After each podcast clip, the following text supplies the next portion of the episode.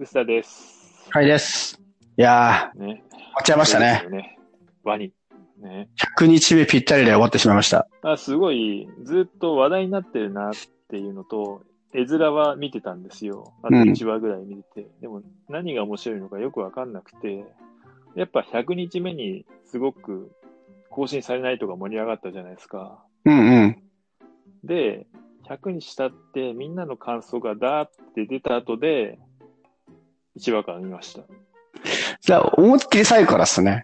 多分今リアルタイムというかこの数日以内に聞いてる人だったらみんな知ってると思うんですけど、もし数年後聞く人のために説明しておくと、はい、お願いします。100日後に死ぬワニっていう4コマ漫画がね、ツイッターで突如連載が始まって、そうですね。でも1日目めちゃめちゃ普通なんですよね。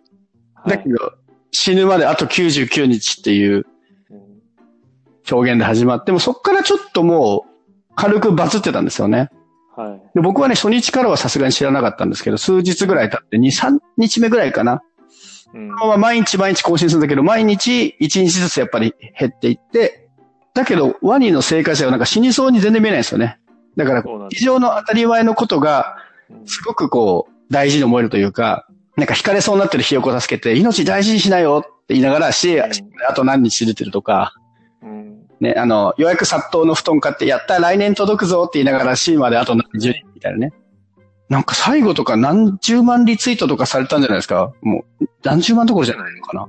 そうですね。なんかすごい数になってるのは見ました。っていうのでね、ネットですごい話題になってたんですけど、といつ僕もですね、最初の3日ぐらい目で見て、あ、こういう仕組みねって思って、最後の3日読もうと思って、最後の3日だけ読みました。あなので、あんまり人のこと言えないんですけど、うん、なんか、読めちゃうじゃないですか、展開が。そうなんですよ。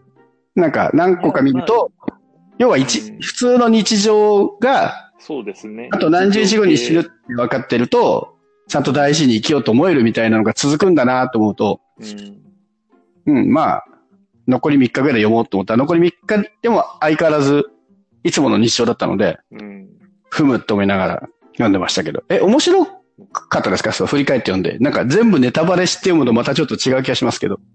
面白かったですよ。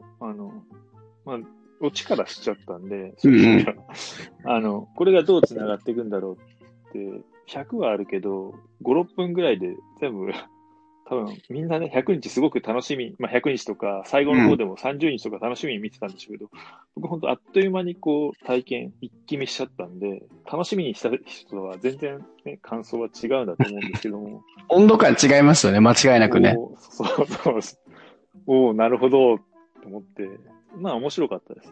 まあ僕も割とそれに近いですけどね、残り3日見りゃいいやと思ってるタイプの人間だから、そんなに感情がそこまで入ってないんですけど。ネタバレもね、そんなに気にならないタイプだし、別に解説から文庫を読んでもね、気にならない。なるほど、そもそもネタバレ気にならない体質ですか。まあネタバレも何も。そこまで、そんなに愛がないというか、まあ話題になってるからチェックしとこうかぐらいな感じなんで、おお、なるほど、これは話題になるわ、みたいな感じの目線です、ね。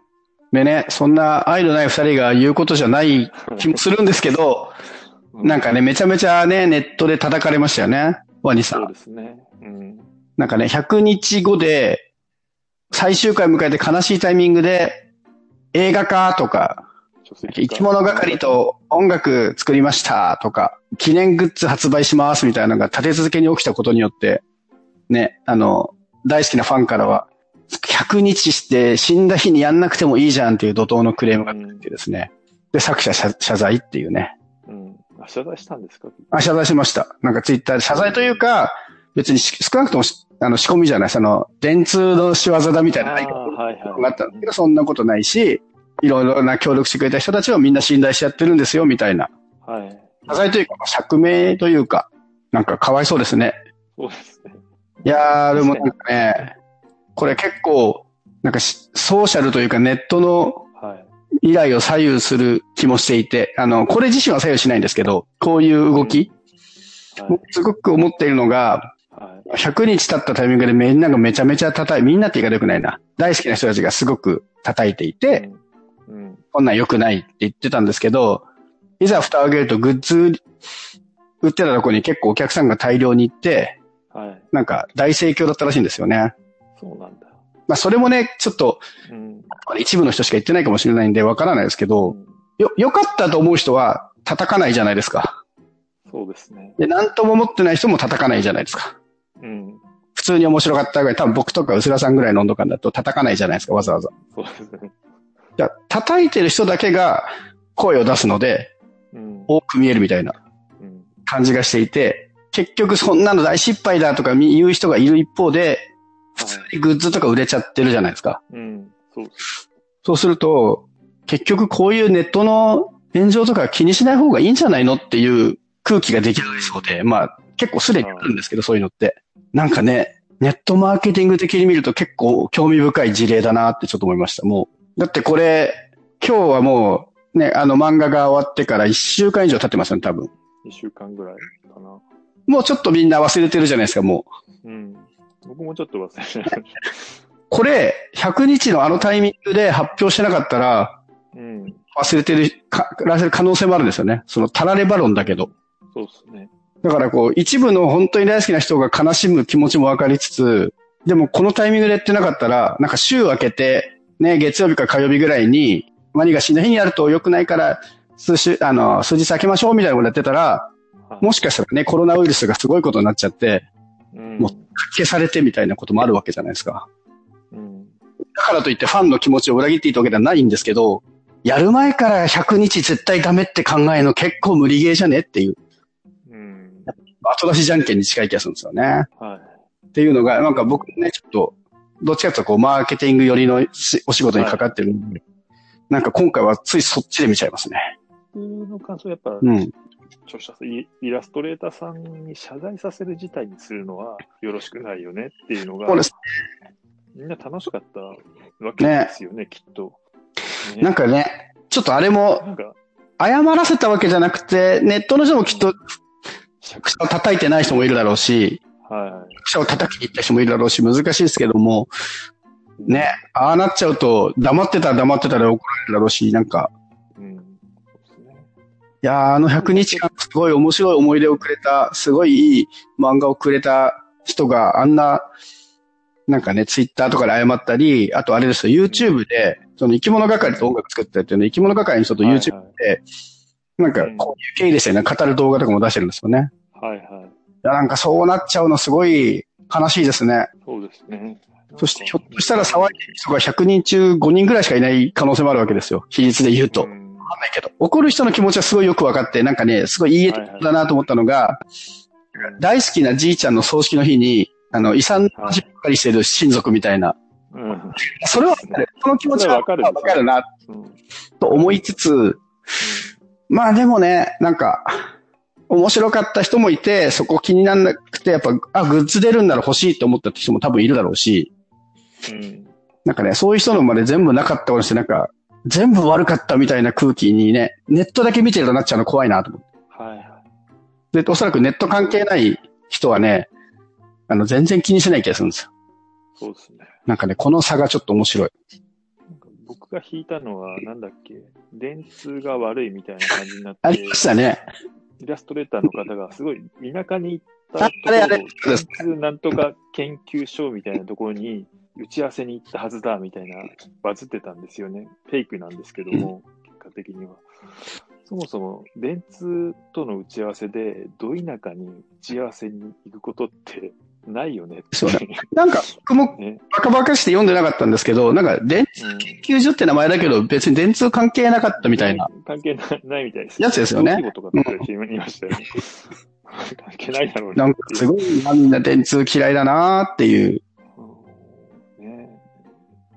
なんでしょうね、ああいう情熱はっていうのは、いろいろ気の毒だなとしか。そう、なんか、ちょっとこう、怒るんじゃなくて突っ込んであげるぐらいやするんですけどね、うん、僕ね、そういう意味ではね、今回一番面白かったのが、はい、ワニが死んじゃった時に、ワニがいつも、はい、音楽が好きな描写があるんで、ワニがいつも聴いてる音楽のプレイリスト公開されたんですけど、はい、それの一番最後が、この漫画のために生き物係が作った曲で締められてて、死んでからプレイリストを死んだ日に公開された曲なのに、なんで死ぬまで聴いてるんだよっていう、なんかね、これはギャグなのかと思いながら、ちょっとそこまで笑いました。しょうもなで終わると思うんですけどね。なんかあれですよね、怒る人がいるとしたら、その、なんか企画に愛を感じないというか、なんか、それはちょっと、うん、そのプレイリストも、なんか、流行りの曲なんだけど、一貫性がない。はい、なんでこの若者がこの曲聴いてんだよみたいな。なるほどね。並んでるらしく。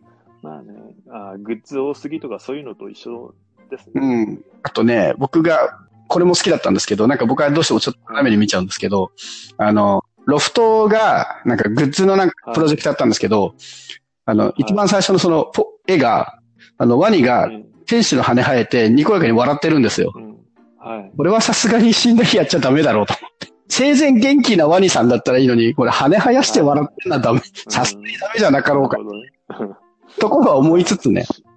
うん、周囲の配慮が足りないということ。うん。多分すごくワニが面白くて燃えてた人もいるんでしょうけど、なんかアウトプットの時に、はい、あれひょっとしてなんか愛ないですかねって見えちゃったものがちょこちょこあったところ、はい、ね、火に油がしつつ。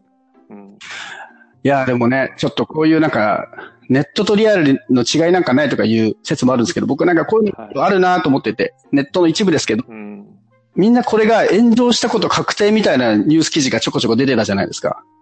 はい。うん、それそもそも炎上してんの確定なのっていう、なんかね、そこからして、ネットだけ、世論が作られてる。ネットだけで炎上してたってことですね。うん。なんかね、そういうの見てちょっと怖くなりましたね。なんかどんどんその、そういうの気にしない、まあ、大多数と言ってるのかわからないですけど、そもそも人数もわからない、はい、怒ってる人の人数もわかんないし、楽しんでる人の人数もわからないのに、うん、はい、なんかこう、勝手にこう炎上と決めつけられてしまう、この世の中怖えなっていう。なんか最近すごい、なんかソーシャルだと、同じ情報ばっかりぐるぐる来るじゃないですか。はい。だなんか、Facebook とか Twitter とか結構見てると、なんか、やたら新型コロナウイルスについて詳しくなっちゃったりしてるじゃないですか。はい。専門家でもないのに。うん。はい。で、一方で、うちの母が今千葉に住んでるんですけど、はい。で、まあ、高齢なんでね、家の中で出ないようにしてるらしいんですけど、最近来たメッセージに、東京ではマスクがないと電車に乗れないと聞きましたが大丈夫ですかって言われて。この情報の断絶っぷり面白いなと思って。すごい。怖いな、でもそれは。そっちの方が怖いな。そうそう。ね、多分ね、テレビとか、やっぱそう、ソーシャルとかやってないので、はい。テレビは見てるんで、多分テレビとか、そっちの知ると思うんですけど、それはそれで断絶が起きていて。そうですね、東京は怖い街ですね。うん。のにマスクしないと電車乗らないって、大変な時代ですよ。今も、週末自宅でね、待機してねってのが出たんで、はい、締めだとか言って、はい、スーパーが空っぽになってますけど、はい。いつもの、日よりは多く買われんだから減るよねっていう。なんかでも次の日見に行ったら普通にお肉あったりとか。難しいですね。なんか情報に敏感な人ほど情報がありすぎて難しい世の中になってるなっていうね。ワニでそこまで広げる。ね、僕はそこなんですよ。今回のワニはね、特にすごいね、深さを感じたんですよね。ああ、ごめんなさい。そこまでワニにこう燃えたなぐらい。うん。でも僕もね、ちゃんと読み返したんですよ。最初の3話くらい読んで、最終回まで読んで、まあちゃんとまとめページができたんで、なんかどうせ100話出たらまとめページできるだろうなっていうのを待ってたんですけど、で、だーってんで、ああ、なるほど、こういうストーリーかーって。なんか、あれですね、ああいう漫画は毎日読まなきゃダメですねって思いました。まとめて読んでも伝わらない。まあ、僕が最初からその手で読んでたからしょうがないんですけどね。うん。なのでなんかね、漫画として面白いというよりも仕組みとしてこれはもうすごい画期的だったし、ちょっとね、いやでも100日後に死ぬみたいな漫画は今までもあったんですけど、あれを本当に毎日やる、リアルタイム性を持ってやるっていう、なんかね、昔だから24が流行ったみたいな、ちょっと近い気はするんですけど、24リアルタイムで楽しいみたいなことかなと思うんですけど、アイディアお見事だし、アイディアに沿ってすごい綺麗に終わらせたし、でもこうなっちゃうの悲しいなっていう話でした。面白かったです。面白かったですよ。仕掛けも含めて面白いです。だから漫画だけで読んで面白いかって言われると別に漫画と仕掛けが一体化してるから難しいんですけど、多分ね、5年後ぐらいに見ると、また面白いと思います。なるほど。1600日後ぐらいかな。わかんないけど。いや、でも僕はもうね、小学館の本とか見たいですけどね。なんか、100日後の話が出るらしいんですよ。あ、そうなんですか。毎年出せるじゃないですか。ね。100日後とか。出せますね。結構すごいんじゃないですか。500日後とか。それなんか、ね、法事みたいになってますよね。すごいな。映画化するっていう話があって、どうするんですかね？本当にワニでやるのかな？アニメ映画にするのかな？映画で見ると100日の面白さ表現しづらそうと思って、なんかね、どうやるのかもちょっと楽しみですけど。はい、そんな、まさかのワニでそんなめんどくさい話に持ち込むという。はい。で、なんかね、あれが売れたんで、ちょこちょこまた、100日をなんか、いろんな漫画とかね、企画とかも出てるんで、これを超える企画が出てくるかどうかはちょっと期待ですね。うん。はい。やっぱり次はあれですよね。途中で終わるやつみたいですよね。100日持たないみたいな。そう、持たないで打ち切られるやつ。つまんなすぎる。それはいいっすね。それちょっと見たいな。うん。そういうね、失敗作も見たいですよね。こんな。まあでもちょっとワニは面白かったので、まあ、聞いて読んでない人がいるかどうかわかんないですけど、そして今から読むとまたちょっと違って見える気はするんですけど。うん。面白いと思う。うん。ぜひ1話から、この話を忘れてなかったことにして、1話、純粋な心で読んでください。